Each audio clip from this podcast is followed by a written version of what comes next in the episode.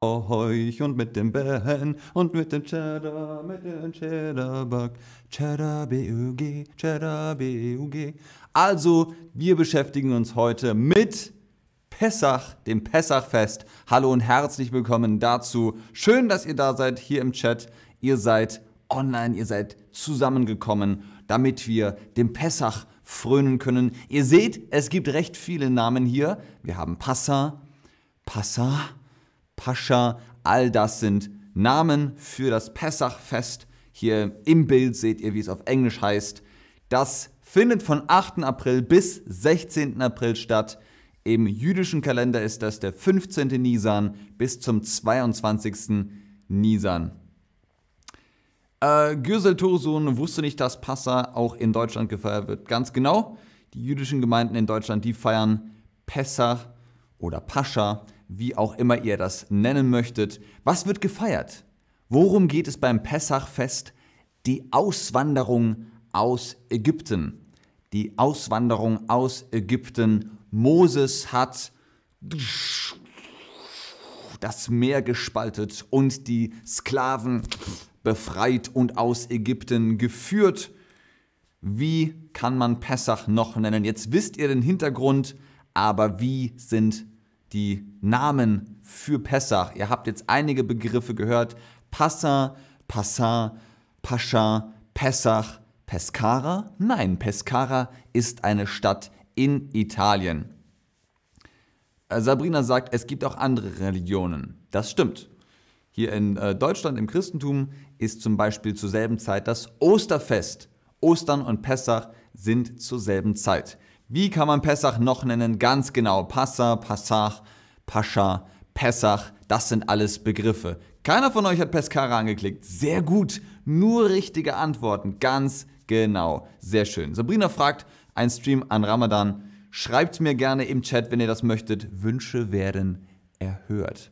Es gibt eine gründliche Hausreinigung. Es wird mit einer Liste gearbeitet. Man geht nach der Liste durch das Haus, man reinigt alles gründlich, um das Pessach vorzubereiten. Ganz wichtig, Essen. Essen darf nur in der Küche stehen. Nicht im Esszimmer, nicht im Wohnzimmer, nicht im Schlafzimmer, nicht im Kinderzimmer, nicht im Keller, sondern in der Küche. Das ist wichtig. Und die Hände gründlich waschen. Auch das ist wichtig. Äh, sehr, sehr gerne, Sabrina. Hibi, ähm, Findet es auch interessant, das Thema. Schreibt mir. Ihr seid fleißig am Schreiben. Das ist sehr, sehr gut. Wir gucken derweil mal weiter. Habt ihr gut aufgepasst? Was passiert mit dem Essen vor dem Pessach? Wo darf das Essen stehen? Im Badezimmer, im Esszimmer, in der Küche, im Wohnzimmer, im Keller? Ah, Antonia ist schon fleißig am Notizen machen. Sehr gut. Also, das Badezimmer benutzt man zum Waschen. Nein, da kommt kein Essen hin. Das Esszimmer ist natürlich da, wo man isst, aber Achtung, nicht ins Esszimmer, sondern in die Küche, da wo man kocht, da steht das Essen. Im Wohnzimmer, da ist der Fernseher oder da liest man etwas. Nein, da kommt auch kein Essen hin. Und in den Keller, da kommt das Essen auch nicht hin. Da liegen vielleicht die Kartoffeln, aber die nimmt man nur hoch in die Küche und dann wird gekocht. Dann beginnt der Sedderabend. Was ist der Sedderabend? Dafür gibt es einen geregelten Ablauf. Wisst ihr, was ein Ablauf ist? Also man hat da diese Haggadah und da steht drin 1, 2, 3, 4, 5, 6, 7 Schritte und so weiter und so fort. Man liest, aha, ein Gebet, ein Gesang, ein Lied, eine Geschichte, jetzt äh, trinken wir, jetzt essen wir das und so weiter und so weiter. Das ist der Ablauf. Beispielsweise kommt nur Geschirr, also ihr kennt Geschirr, Teller, Unterteller, Untertassen und so, zum Einsatz, das noch nie mit fermentierten oder Hefe enthaltenen Lebensmitteln in Berührung gekommen ist. Nicht. Keine fermentierte Hefe äh, oder Hefe enthaltene Lebensmittel. Während des Essens stellt der jüngste Sohn vier Fragen zur Geschichte des Fests, die der Vater ihm beantwortet. Vier Fragen, sagt der Sohn, Papa, wie war das und das und das? Und der Papa sagt, so und so und so. Dieser Abend nennt sich, Preisfrage jetzt an euch, dieser Abend nennt sich wie? Das ist der Sederabend, genau, der Sederabend. Ich hoffe, ich spreche das richtig aus. Sederabend. Hier seht ihr es nochmal nur gespiegelt. Ich suche einen guten Deutsch-Konversationskurs, sagt Chris Mary. Also ich finde diesen Kurs hier schon recht gut. Ansonsten guck gerne mal in den Chat, frag die Leute, ob sie sich mit dir austauschen wollen. Vielleicht könnt ihr einen Telegram-Kanal eröffnen. Ich weiß es nicht. Viele Leute kommunizieren im Chat miteinander. Das ist eine gute Sache. Dieser Abend nennt sich Sedderabend. Ganz genau, das ist der Sedderabend. Und wisst ihr noch, wo das Programm steht? Der Ablauf steht in der Haggadah. In der Haggadah steht der Ablauf und da weiß man dann, was zu tun ist. Die Speisen werden im Uhrzeigersinn angeordnet. Das ist der Uhrzeigersinn. Hier seht ihr, hier ist die 12. So geht die Uhr. Das ist im Uhrzeigersinn. So kommen auch die Speisen auf den Teller. Hier seht ihr den Teller. Manchmal steht auf dem Tisch auch Wasser mit Salz. Das steht für die Tränen, die in Ägypten geweint wurden, weil naja, das Volk war versklavt und hat geweint und dann hat Moses das Volk befreit. Weil die Israeliten Ägypten in großer Eile verließen, hatten sie keine Zeit, ihre Speisen zu säuern, säuern zu lassen. Zu Pessach dürfen deshalb nur ungesäuerte, das ist Säure, ungesäuerte Speisen gegessen werden oder im Haus sein. Überhaupt im Haus. Wenn das im Haus nicht, also schon ist, ist nicht gut. Ist nicht gut, ist nicht erlaubt. In Israel werden solche Lebensmittel zu dieser Zeit eher nicht verkauft. Wenn ihr in Israel seid und ihr wollt gesäuerte Lebensmittel zu Pessach, schwierig. Gibt es eher nicht. Welche Geschichte wird in den Sedernächten erzählt? In den Sedernächten wird erzählt, wie Moses sein Volk aus Ägypten führte, wie Moses sein Volk aus Israel führte, wie Moses sein Volk aus Afghanistan führte, was hat Moses gemacht und vor allem wo hat so wo hat Moses sein Volk aus der Sklaverei befreit und er hat das Meer gespaltet. Wo ist das passiert? In Ägypten. Let my people go. Also da war der böse Pharao, der gesagt hat, nein, das sind Sklaven, die brauche ich für, für, weiß ich nicht, ich brauche die. Und Moses hat gesagt, Schluss damit, Sklaven befreien, auf geht's, wir gehen. Und daran wird am Pessach erinnert. Ganz genau.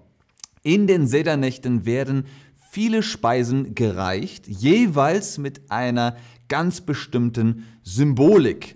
Zum Beispiel das grüne Kraut, Karpas, das seht ihr hier im Bild, ist das Sinnbild für die Früchte der Erde, die zum Leben notwendige Nahrung. Also auch hier steht immer eine Bedeutung, eine Symbolik dahinter. Vielen Dank, Antonia. eine besondere Bedeutung haben die sogenannten Matzen. Ungesäuertes Brot, wisst ihr noch? Sehr wichtig, ungesäuert. Das ungesäuerte Brot, das die Israeliten während ihrer Flucht ernährte, denn sie hatten keine Zeit, ihre Nahrung säuern zu lassen. Warum säuert man Nahrung? Dann wird sie haltbar, man kann sie dann lange essen. Es darf auf keiner Sedertafel fehlen. Da muss Matzen dabei sein. Das äh, ist übrigens sehr lecker. Also Matzen, wenn ihr die essen könnt, hm, sehr lecker. Man trägt gebügelte Kleidung, auch sehr wichtig. Man macht sich schick. Und das Haus soll man ausräuchern. Kennt ihr Ausräuchern? Wenn ihr zum Beispiel einen Topf habt mit einer Kette, dann könnt ihr da Rauch aufsteigen lassen und damit könnt ihr dann durchs Haus gehen und dann riecht das alles nach Weihrauch. Oder ihr macht zum Beispiel ein Räucherstäbchen an und das raucht dann auch dann kann man das Haus damit ausräuchern. Die Frage jetzt nochmal an euch. Wir haben gesagt, gebügelte Kleidung. Mit was bügelt man? Wie heißt das? Bügelt man mit der Eisenbahn? Bügelt man mit dem Bügeleisen? Bügelt man mit dem Bügelstahl? Warum Bügel? Wenn ihr, habe ich hier irgendwo einen Bügel? Hm, vielleicht hier. Beim Kopfhörer zum Beispiel habt ihr hier zwei Ohren und das ist der Bügel.